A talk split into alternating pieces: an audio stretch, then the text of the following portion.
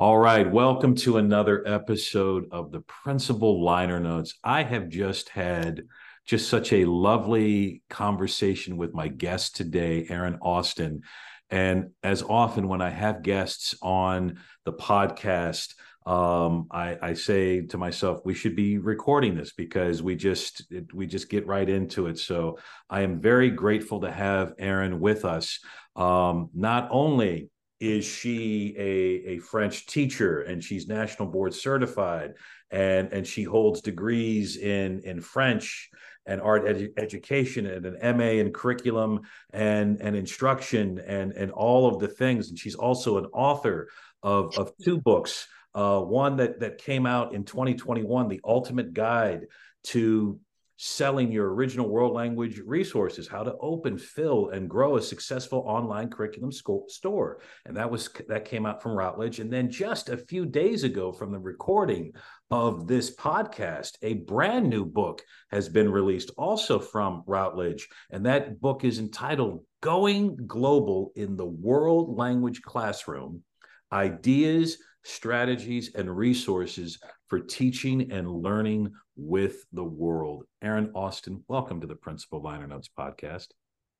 Thank you so much, Sean. Really good to be here. And I feel all fired up after spending half an hour talking about music with you. So yes. ready to go.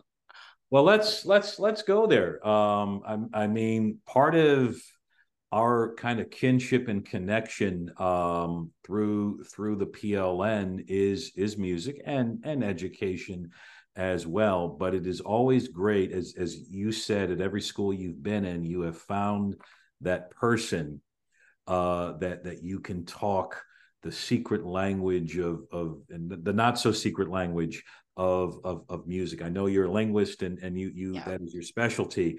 Um, but but we we were speaking um, Beatles, yes, I love it. A little bit with a Liverpudlian flair. Yes. Oh, I love that too. So what what uh what is it about music that that inspires you and and and keeps you going? I know that we there's several intersections in your own life and and your family and your profession. Um so so what what are those things in music that that fuel and inspire you as as as a person and as an educator? And and and maybe they're all one and the same. Yeah. So i mean this is this could fill a book on its own. But i think a couple things really stand out just about music in general. And as a language teacher the thing i go to right away is music is a universal language. You do not have to understand or read music to have it affect you and to be able to move to it and to connect with other people whose oral language you don't share through music. So that's i think profound. I don't i don't know of anything else in the world that is that deep of a connector. Food maybe comes close but i think music music is first. Um, another thing is that music, at least to me, affects me to my core, absolutely to my core. And it has been that way since I since I can remember. My earliest memories were of music and I think that has shaped so much of who I am today. And when I realized the power that music had and then found other people throughout my life, educators and not, who also were affected in that same profound way by music, it's a neat way to connect to someone. And then on the educational side of that, uh, I really think, you know, our, our content area, our level K16, uh, that's that's great, but it's secondary. You know, our students are first always mm-hmm. and or at least they should be i think and you have to make connections with them before they'll learn from you and music i have found is a really fantastic way to do that and spending time like before or after class before or after school or even a couple minutes during class where i I take a break from speaking French and and speak English, uh, it's worth its weight in gold. And and making those connections through music. And when I teach AP art history, man, I put music in everywhere I can. Uh, the next unit in AP art history is actually the ancient Mediterranean. And you better believe that we start off by watching the Bangles video for Walk Like an Egyptian. And then when we get to various Venuses, um, Bananarama comes up. Mm. When I first teach, uh, when we first get into uh, Michelangelo, my whole uh, lecture centers around proving definitively that Michelangelo was the first punk rocker. I I also really try to prove my odd maybe theory that Scott Weiland is a reincarnation of Vincent van Gogh. And they even look like each other. so I, I like to put these things in, uh, sprinkle them all over the place. You know, very, very, boy, there's so many things here that, and you're right. This this could be another book. This could be a whole other podcast because first and foremost, and and and I've I've I've said this many times here on on principal liner notes, um, is is music is that universal divine language that does connect us. It's that entry point into connection, and and very much um, as, as a former high school English teacher, I used music quite a bit uh, as as that entry point, whether whether it was to help students you know get into shakespeare or understand chaucer or, or or, whatever it may be or creating a soundtrack for for the book or or just an excuse to just bring music in because i'm a music geek but i you mentioned Michelangelo as the first punk rocker. I, I, I, listeners are probably going, "Do tell more, Erin." And I, I would, could could you just indulge for just a moment? Yeah. Well, Michelangelo was just really kind of into sticking it to the man. Uh, he and the man in his case being the Catholic Church. Mm-hmm. Um, he, oh, well, when he was told he had to paint the Sistine Chapel, right? He he was like, "No. I'm a sculptor. I'm not going to do that." And kind of kept on going back and forth with the Pope at the time. And eventually it was, hey, Michelangelo, do you value your life? Well, sure, I'll paint the I'll paint the ceiling. So what he did, um, very so I think a lot of listeners can picture the center of the top of the Sistine Chapel where the two fingers are together, the creation of Adam. Right. And when you look at that, um, the the image of God is there and in in the background of him there is a shape that is very very very much brain shaped. Hmm. very much. So there's a couple different things there that may have been michelangelo's way of saying hey um, i study cadavers which the catholic church said was a major no-no mm-hmm. but looking at michelangelo's knowledge of the body like it was clear he yeah. studied. And also putting a brain shape behind the image of God may have been Michelangelo's way of saying, This is a figment of your imagination, mm. church. Mm. When he was asked back a few years later to paint um, the altarpiece, he again didn't want to do that. And kind of had to. And there was a cardinal that was particularly angry about it and did not want Michelangelo to have any piece in that work. So Michelangelo painted him in the lower right hand corner, naked, with a snake wrapped around him, ultimately taking a giant chomp on the cardinal's genitals. Wow. Yes. Well, you know that that, that is uh very uh Sid Sid Vicious. Uh, a little bit, yeah. a little bit of oh oh I'm gonna do it my way. Yeah, and, yeah. You know, and and um, a few years ago, um, here in North Carolina, where where I live, um, there was the um, the facts the traveling facsimile of of the Sistine Chapel.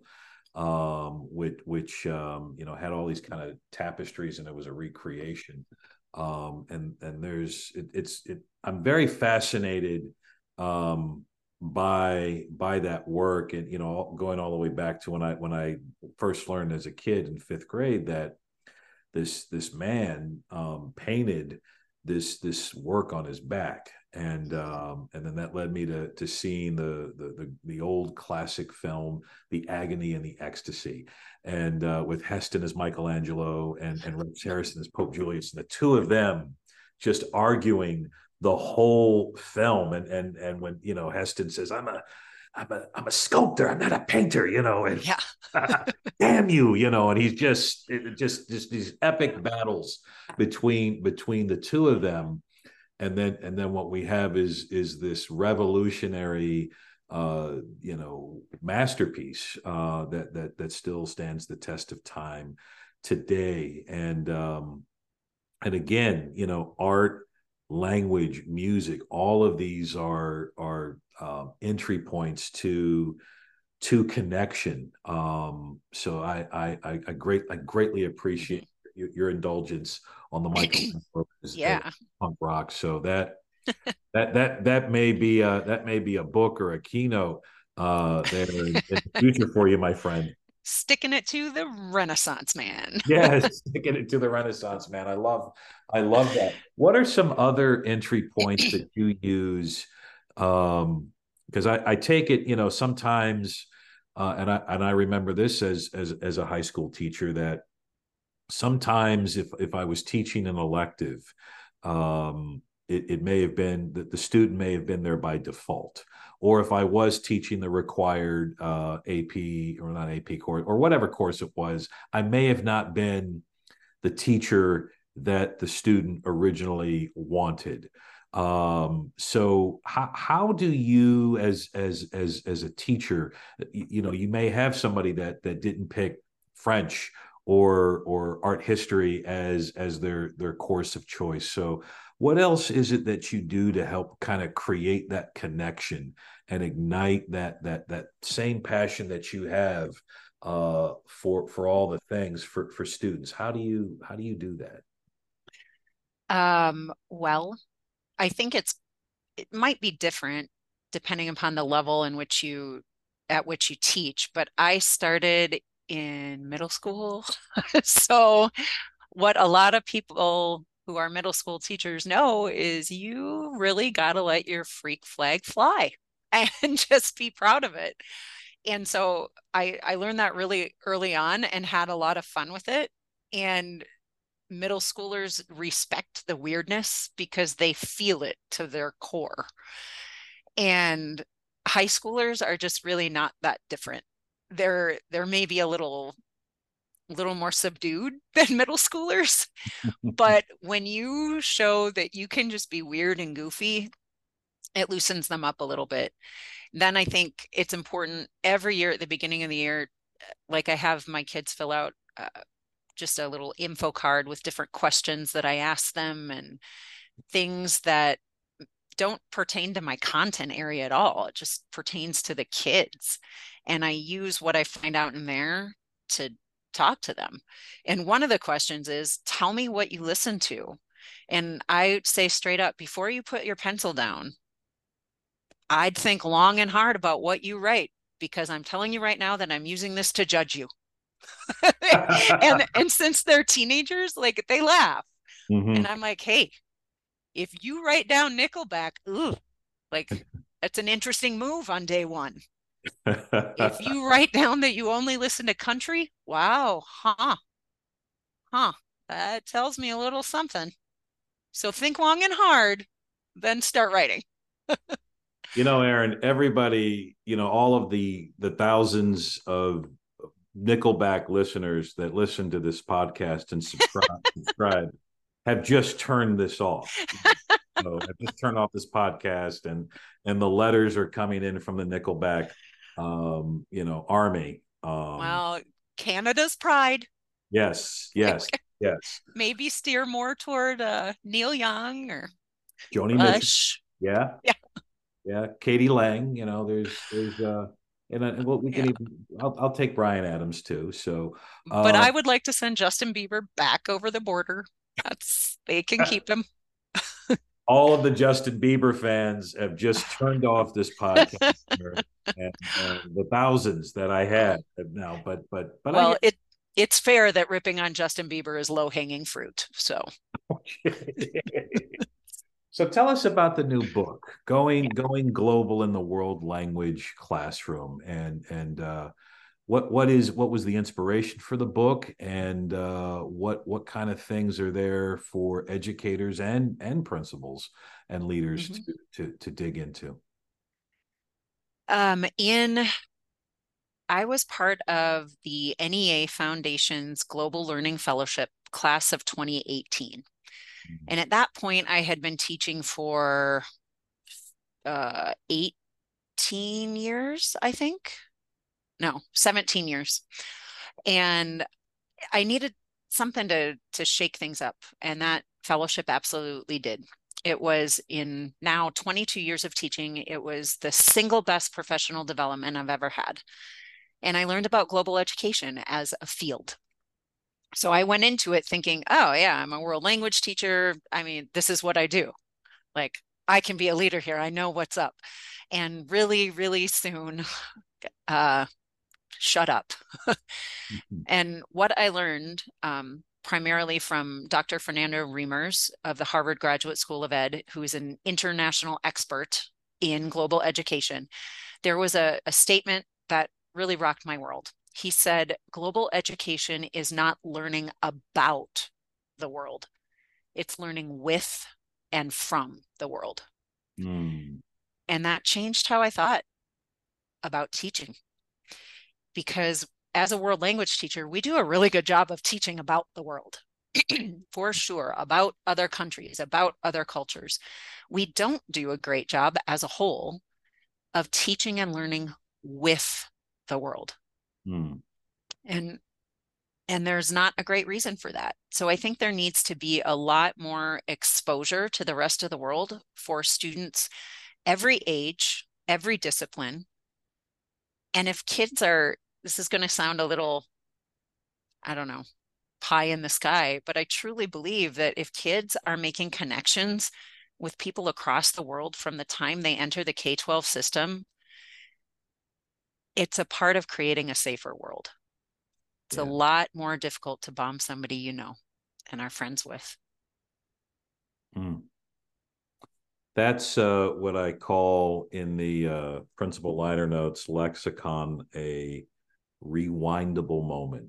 You know how mm. NPR has driveway moments. Um, I I often I'm nowhere near NPR, um, but um, I I call those rewindable moments. And and what you just shared there um, is is probably single-handedly in, in, in, in, having done a little bit with global ed and, and, and still continuing to explore that um, probably one of the best examples and best analogies and cases for global education. So i, I greatly appreciate that that empathetic um, aura that that you just kind of weaved weave there, learning with the world. And and and I I, I think of um, how with our mutual um, love for all things Beatles, that mm. um, uh, you know I often say that you know the Beatles. Um, yes, I love the Beatles. You love the Beatles, but mm-hmm. but I also love what that love has has done for me and what it has led me to. So, for example, uh, that that led me to a great uh, appreciation for Eastern music and Ravi mm. Shankar and the sitar and raga and and and wanting to explore, you know, what what is transcendental meditation or or who is you know who who is uh, the Maharishi and and where is Rishi yep. and, and and those things. Um, so i find i find like bands or or even language or art you know kind of helps not only be become an entry point into understanding and learning but it is also to your point an entry point into empathy for our world and others. 100%. Yep. You know, so what what uh, what is it about the Beatles for you? Hmm. oh, oh. Like like no other band that came before them or after. The Beatles' output during a short amount of time, realistically, was absolutely profound. They went from a band that was playing primarily covers because that's really what was done at the time. And Elvis Presley wasn't even writing his own music. Like that was just the vibe of that, uh, of the 40s, 50s, early 60s. Like you recorded what professional writers wrote. And so the Beatles started there, but then they began to write their own music in the same style, mostly of what they had been doing with other people's recordings, the covers. And then the extent to which they grew and expanded and experimented and were just recording machines Yeah. was incredibly profound. Wow. And I don't like any one of them is a fantastic musician, but putting the four of them together was over the top special. Yeah.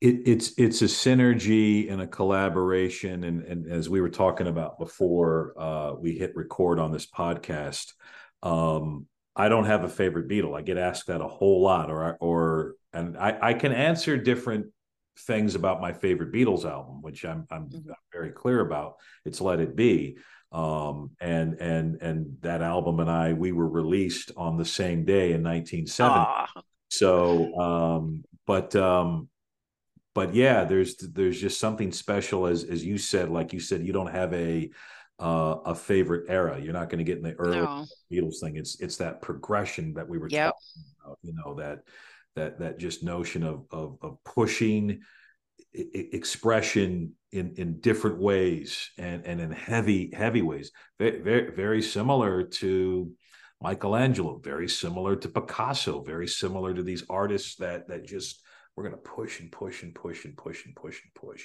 until we can't push anymore. And when we can't push anymore, we're going to we're going to draw back, maybe like U2, and reinvent ourselves, or or the Beatles did, and reinvent ourselves. You know? Yeah, absolutely. And I think that's what we can do as educators too, you know, continually reinvent. And it's not always going to work. And that's fine. Like there are too many variables, you know? You have all the very all the little variables sitting in front of you in class. Yeah. but continually trying to do something different and trying to push forward and make it better all the time. And just maybe sometimes make it weird just for fun. I mean, come on, let's yellow submarine it some days. Yeah. Oh, I like that. I like that a lot. So for you know, and a, a big part of this podcast is is connection and kinship. That's that's Mhm. my whole move is is to you know be that kind of similar entry point that the Beatles were for me. I'm nowhere near the Beatles, okay, but but again, like the Beatles, that was like my my entry point to something like Ravi Shankar or literature or you know reading that man Paul Paul was digging uh, Dylan Thomas's Fern Hill when when he wrote Penny Lane I've, I've, I've got to read that I've got to find that or you know reading something like how a day in the life was um, akin to um, T.S. Eliot's The Wasteland. Well, what's The Wasteland? What's that all about? You know, or what what what is this French that that Paul McCartney is singing about in in um in Michelle, right? You know, and and then trying to impress, you know, some some gal I was pursuing, you know, and you know, it didn't it didn't really work out. But um for that educator that is listening and tuning in and and is balancing work and life or or trying to hit a pacing guide or or a unit plan or whatever what what is kind of a good start to embracing um going global i mean they've got your book Mhm. And I'm going to put and I'll put all that stuff in the show notes. But but uh, what, what's a good kind of simple next step for an educator, whether they teach art or French or whatever, to uh, to go global, so to speak, using you taking yeah. a page from your title. Wonderful. So I think of a couple different things. One is basic and one's a little bit more involved. So on a basic level, get involved in the conversation. So look at what the Asia Society is putting out, World Savvy, the Harvard Graduate School of Ed, uh, University of North Carolina at Chapel Hill has a, a their worldview program. Mm-hmm. Um, the University of Minnesota has a lot. So just start getting into that world. Um, you know, social media, reading on websites, that kind of thing. I think that's an easy like let's just find out a little bit of info and in my book i do talk about a lot of different resources for teachers to um, engage in professional development about global ed, much of which is free, by the way. Right. But then the other piece of that, I think that's a little bit more in depth, is a reframe for teachers. So, reframing or thinking about global ed, do you have an idea of what it is? And mm-hmm. then understanding, okay, it's learning with and from the world, not just about it. Mm-hmm. And then a lot of times I've discovered that teachers, certainly world language teachers, go right to travel. Yeah. And then go right to, well, that's too expensive. And then they're it's shut down. Mm-hmm. So I think what not I think, I know that a big part of what we have to do is when we understand that something is good for kids, we can't ask questions on a binary like, can we do this? Yes or no? No, we need to say, how can we do this? Mm-hmm. We need to presuppose that this is going to happen. So, what's our route to get there? Hmm. So, for example, for world language teachers, so many are like, up, oh, it's too expensive. I can't do global travel with kids. No, that's a yes or no. You need to come into it with how. How do I make this happen for kids? Because there are ways to do it. And it's, we need to think about creativity. So, one example that I put in the book which is absolutely possible for for multiple content areas is virtual reality. So, getting a virtual reality system in your media center, and I don't know about you, but every media person I've ever met geeks out about new media. like they are excited. So if you get a virtual reality system, you can set it up in your media center.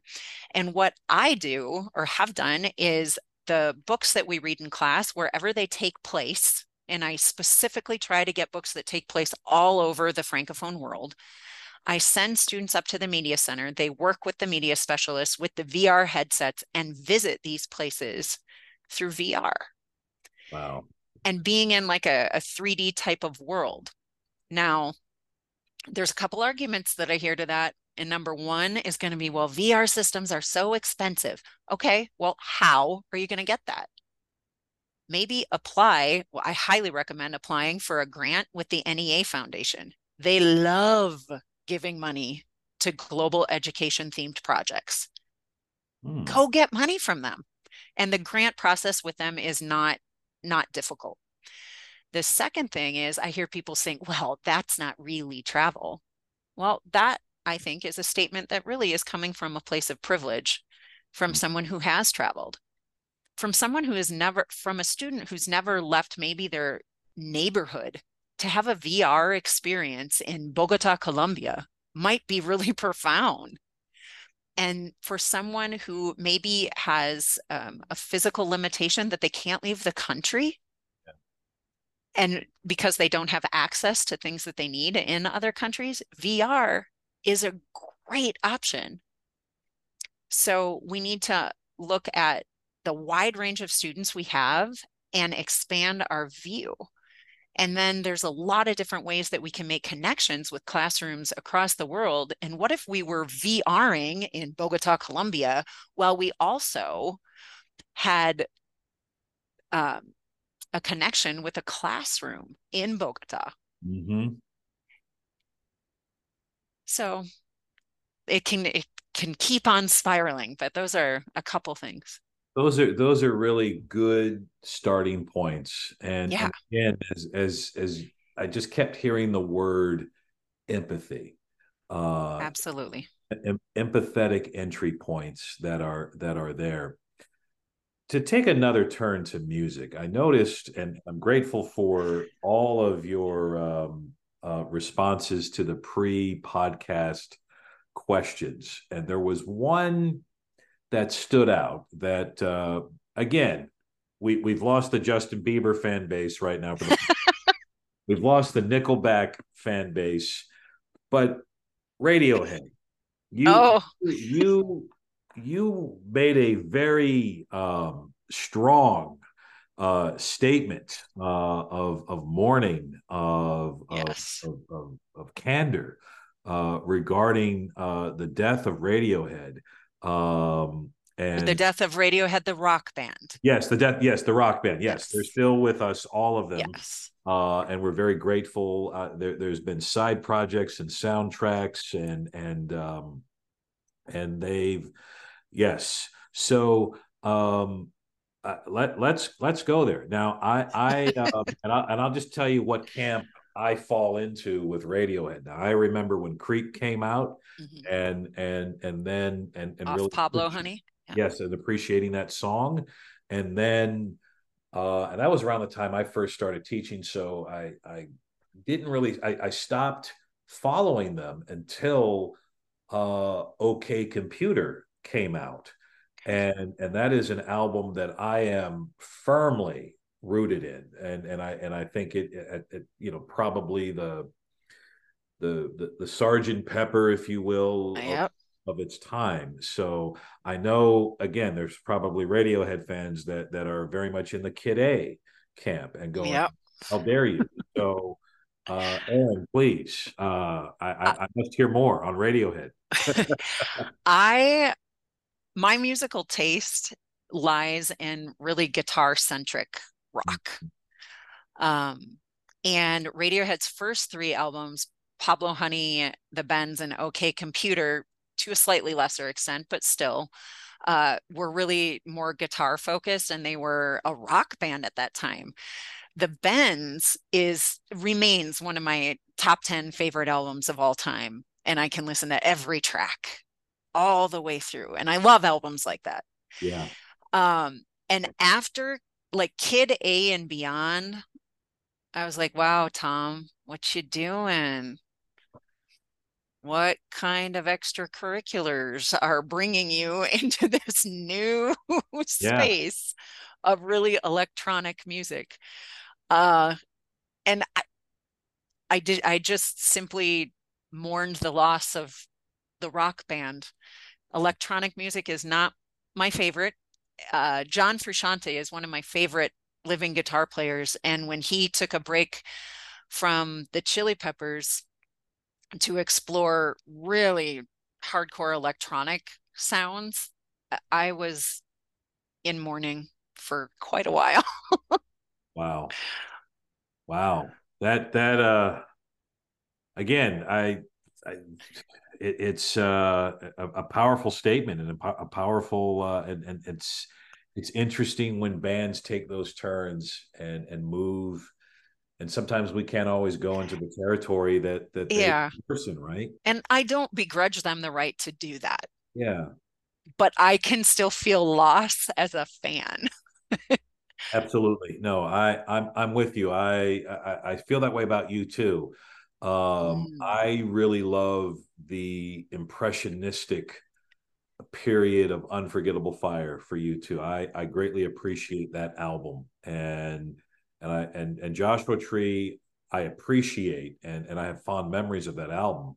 Um, but then I love when they they took a lot of people don't like when they went you know uh, became electronic and and did um, Achtung Baby, which I think is a great I, yeah Zooropa and yeah. yeah.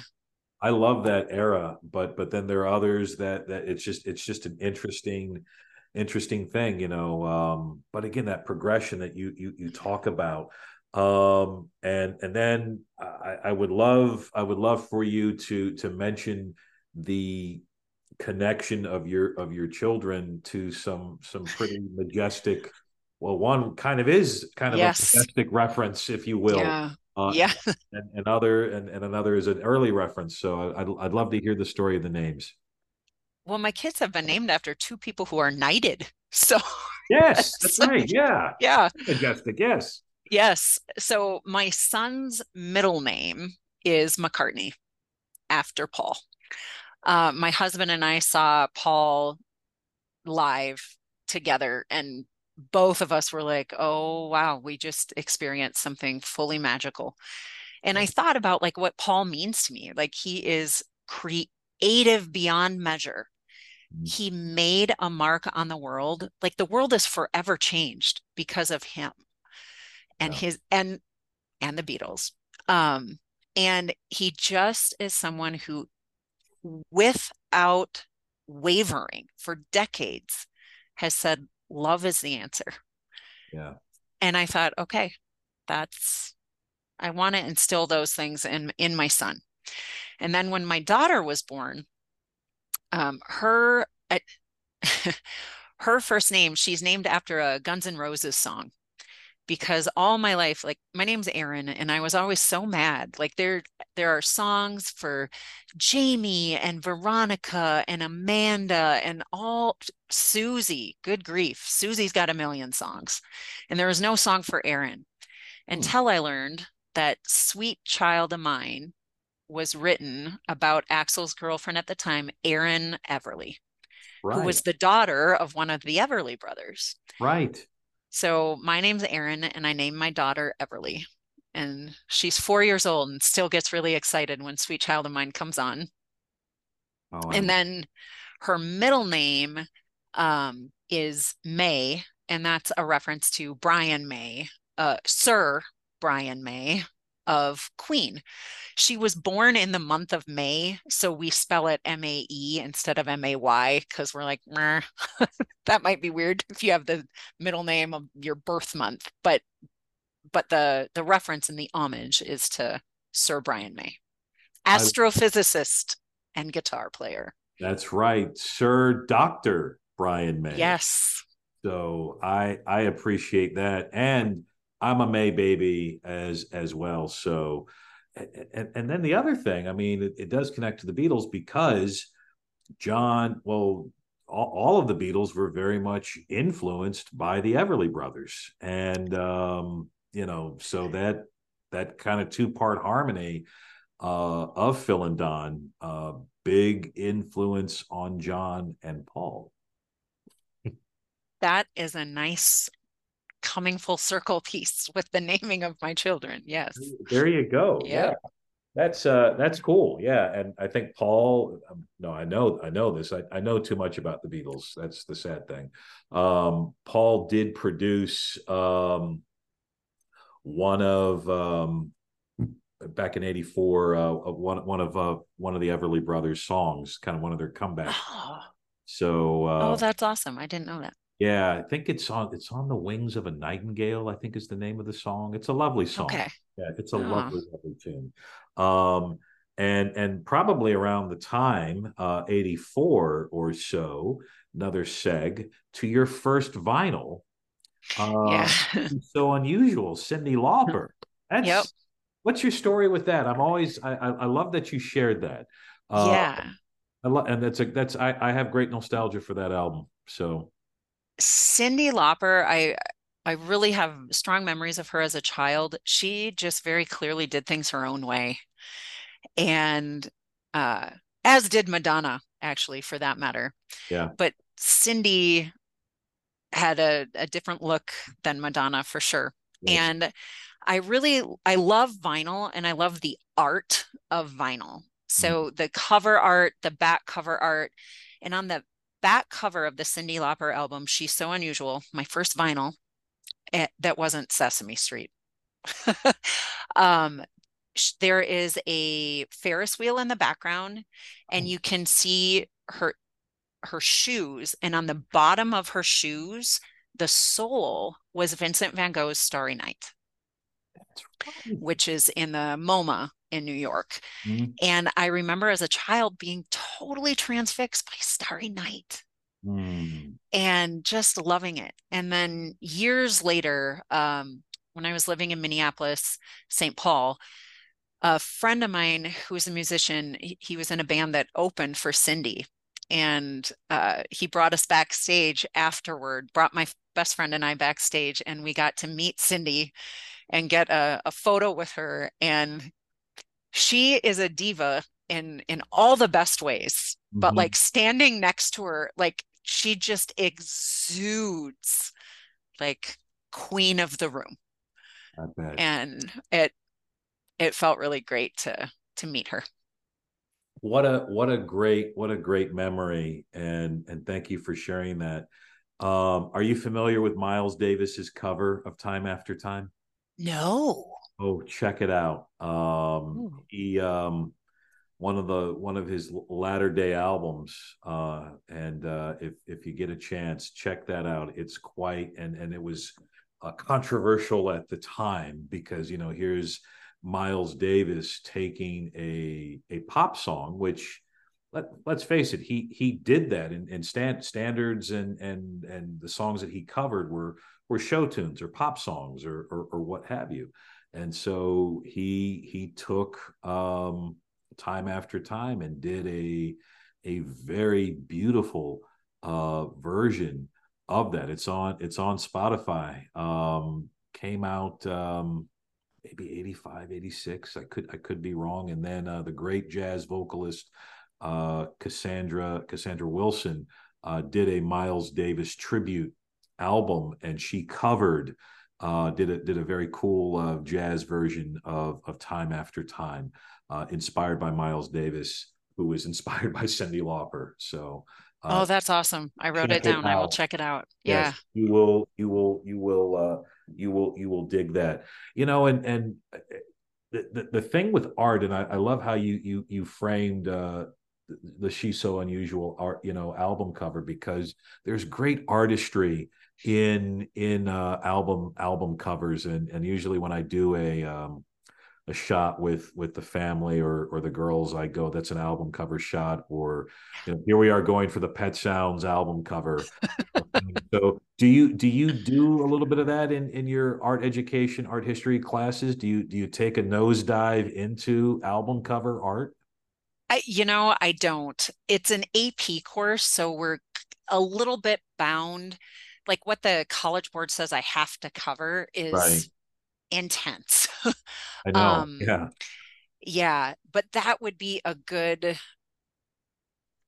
there's so much that could be done there. We do talk in pop art like andy warhol's uh the velvet underground have an andy Right. warhol cover and yeah. Yeah so i will bring up some intersections like that but a little subunit no you know maybe maybe that's a that's a course that's a course you develop. it, it could be all on its own yeah. It- the it would- intersection of music and visual art.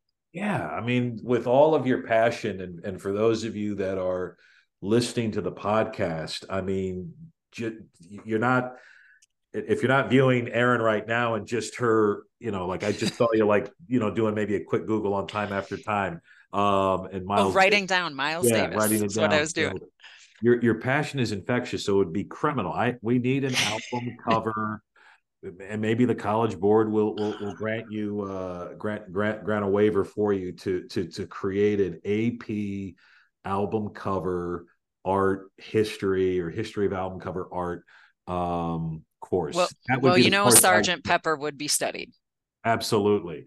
And only there's some people i'd like to pluck out yeah, phil phil spector eh. like well, like, yeah. Well, i mean Well, he well, well, he's not on that. Well, is he on that album cover? Is he on Pepper? i think he was on it but looking distinctly more normal than he ended up looking Yeah, I know he. Well, you know, obviously he he he did. He, you know, he reproduced the uh the Let It Be album, my favorite album. Um, but um, but anyway, I you know, it, it could be a a Kid A Bends. I mean, you you could do a whole lot with that. yes You could, you could. What if, and, and but before we sign off, what what is your push comes to shove your your all time favorite album? I know I'm putting you on the spot, and I know that is a tough that is a loaded question. oh, but why not? Why not? Come on. Well, that's brutal. yeah. I I mean I I I mean I'll give you three. Three. Okay. You, you're you're you're heading to the south of France and um, which you will be.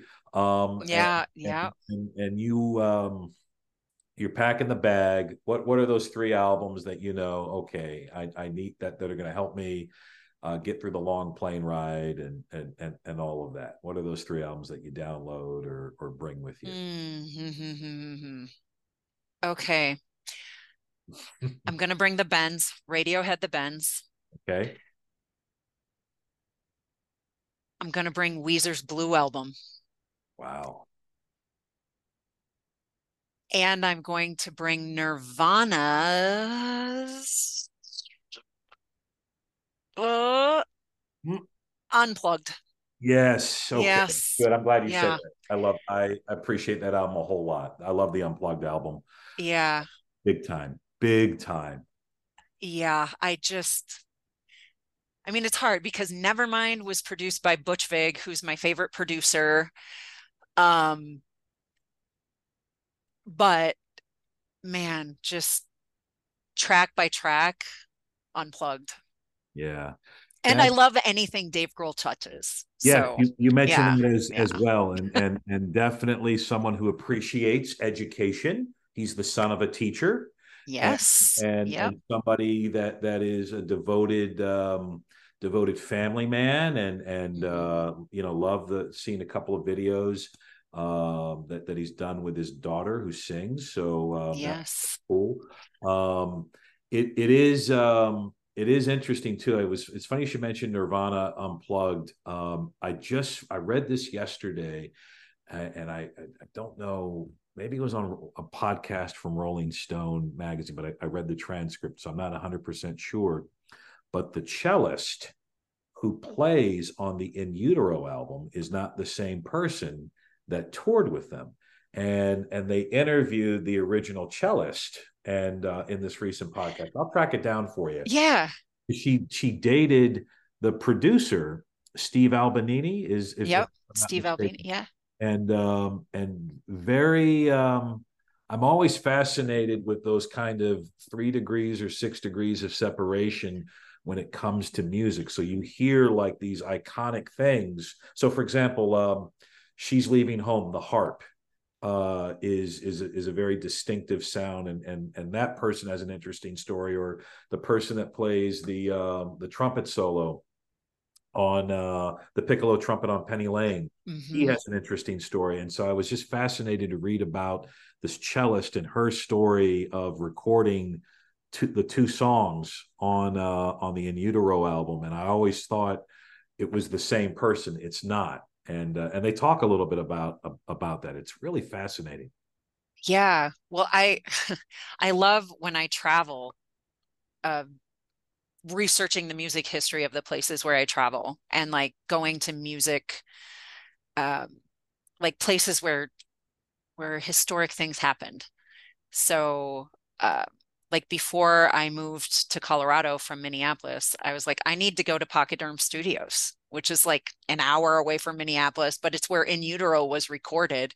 It's in the middle of nowhere in a woods. Wow. Maybe wasn't supposed to be there. I wasn't, but eh, we still drove up and kind of walked around the outside and I got married in Madison, Wisconsin, and what I had to do when I was there is visit where Smart Studios was. That was Butch Vig's studio, and uh, they recorded one or two songs for Nevermind at Smart Studios. Hmm. And I needed to go get that picture. You know, I I do a similar move, um, if if at all possible. So, uh, you know, a couple of years ago, I, or no, it was last year actually. Um, drove down to to Macon, Georgia, because I wanted to go to the Allman Brothers, uh, the big house uh, here in Winston Salem. Um, the first three al little known fact, the first three albums by REM were recorded here in Winston Salem, North Carolina. Um, oh, so yeah, and, and they're and, from Athens, Georgia. That's right. That's right. And um, and and Minneapolis. Now, hold on a second, Erin. there's only one thing that comes to mind. Oh, I hope you say the right thing. Paisley Park. Yes. Yes. Was yes. that the right thing? Yes. Okay. I, you... I, wasn't sure if you were going to go Dylan or Prince. Well, yeah. I mean, I can go Dylan too. You know, we can go to Hibbing, but have you? Did you have you ever visited Paisley Park, or have you been there? Um, Paisley. I have seen Prince live, and it was transformative. Wow. Um, and I have not been in Paisley, and I really want to go now that it's a museum. Um, but I have friends that went to Prince's like after show parties at Paisley, and yeah, that was a really big deal. When he died, I was teaching in Colorado and got the news while I was teaching. A colleague rushed into my room to tell me, and I just started sobbing. Yeah. And the kids were like, What is going on? And I was like, Okay, you know how important the mountains are to Coloradans? It's as if one day they're not there. Wow. And the kids were like, okay, this is wow. a big deal. and yeah, Prince, both of my kids have favorite Prince songs and and when my my son asked me what little red corvette is about that was definitely a parenting moment of oh wow um well, honey, what do you think? because I, I maybe wasn't wasn't gonna give him the the actual real reason. Yes, yes. But uh, yeah, Bob Dylan originally from Minnesota, and one of my yoga students was went on a date with Bob. And wow. I found out after she had been my yoga student for years, and I was like, Patty, how could you have not told told me this? And she's like, Oh, well, ugh, he just always tried to put his hand in the popcorn when mine was in there and that kind of thing. But their moms were best friends, so they tried setting up their kids, and it didn't work. It, it didn't work out, and maybe maybe she inspired a lyric or a song and and doesn't know it. You never know with him, right? Uh, you never know. so that is that is so cool. Uh, you know, when you mentioned Prince passing away, I was um, I was a high school principal at the time, and and uh, our lead secretary, uh, one of if not the biggest Prince fan I know, and um, I remember uh, telling her we were both devastated, and and uh, some tears were shed because that I still can't believe he's gone. Just like I, I still yeah. can't believe David Bowie's gone. You know, yeah. Uh, or George Harrison. I remember when George yeah. and I was telling this to a yep. colleague the other day um, that uh, that was such a devastating day, and and and and I, I hope Paul doesn't go anytime soon, but I know I, I'm I'm or Ringo, you know, Ringo, I, you know, yeah, I be a mess. And I was a mess when George died. I remember waking up crying, uh, hearing that on news radio and just, and all, I, I, didn't, I could barely, I don't think I taught that day. I think all I did in class, because I was teaching, I was high school English teacher at the time. All I did was just talk about the Beatles. And everybody came in. I remember my colleagues and different students that I had then and and in in, in the past just came by to visit. My whole classroom just became like a wake. Um, so that what what a what a beautifully sad image of the mountains and and and Prince. So that that is that is powerful, Erin. Um, how can folks follow you and connect with you and and pick up a copy of your new book? Uh, well, it's super easy to connect on Twitter or you know the new weird name X X. I'm on Twitter, um, Erin dash eh dash Austin. Uh, I'm on Instagram, Erin underscore eh underscore Austin, and I'm on LinkedIn. Erin E.H. Austin.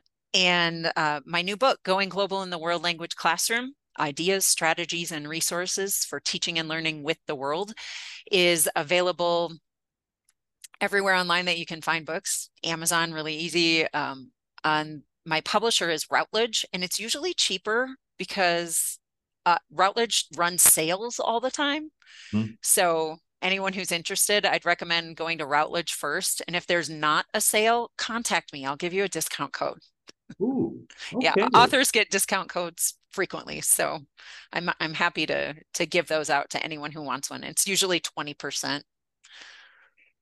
Awesome. That's that is that is quite uh that is quite the hookup and I'll definitely put all of those details and and connections in in the show notes for those of you that are that are tuning in to uh to the podcast. And then Erin, are you um if if I and I could be mistaken, uh and I I'm often mistaken. So is is there a is there a conference gig you got coming up? Did I see that or you had a conference? Yes. gig, or you're Um, well, I speak at conferences usually a couple times a year. This summer, I spoke at the AATF, American Association of Teachers of French conference in Quebec. Um, but coming up next month, at the end of October, I'm speaking at the MCTLC, Minnesota Council for the Teaching of Languages and Cultures, teaching it, I'm speaking at their conference. Oh, that's wonderful. Then and and lucky, lucky folks uh, that'll be able to uh, to witness and experience the goodness that is Erin Austin, as as we've been fortunate to have on uh, on the podcast uh, with you. So, um, quick favorite Beatles album. Ah, uh, Rubber Soul comes to mind. I don't know why. Maybe because it was my first Beatles vinyl. wow, that was that was my first Beatles vinyl. That was well, no, I take that back. It was Beatles Rarities, which was a compilation, but Rubber Soul was my first studio album on vinyl. Okay. So Yeah. yeah. Well, I can see that there is a global uh, edge to that album with, with Norwegian Wood and, and Michelle. Yeah. So Yep. Um, but let it be. Let it be too. Yeah. Yeah, that's a that's that's a special that's my favorite as well. So um Erin Austin, thank you so much for being on the the Principal Liner Notes podcast. I have really appreciated our our time together and I value our our kinship and education and music and and art and uh I am I am going to go track down a copy of She's So Unusual uh cuz cuz So good. yeah I, it's a good album and uh and I need to now I now have a deeper appreciation for the album cover art uh Yeah. that that is there as as I sign off on uh, the Principal Liner Notes uh, podcast, don't forget to share with the world your dreams, your visions, your ideas, your art, uh, our language. It connects all of us, just like Erin connects us in so many in so many great and and innovative and creative and empathetic ways. This is Sean Gaylord with Erin Austin. This is the Principal Liner Notes. Thank you so much for tuning in, and I look forward to catching you on the flip side.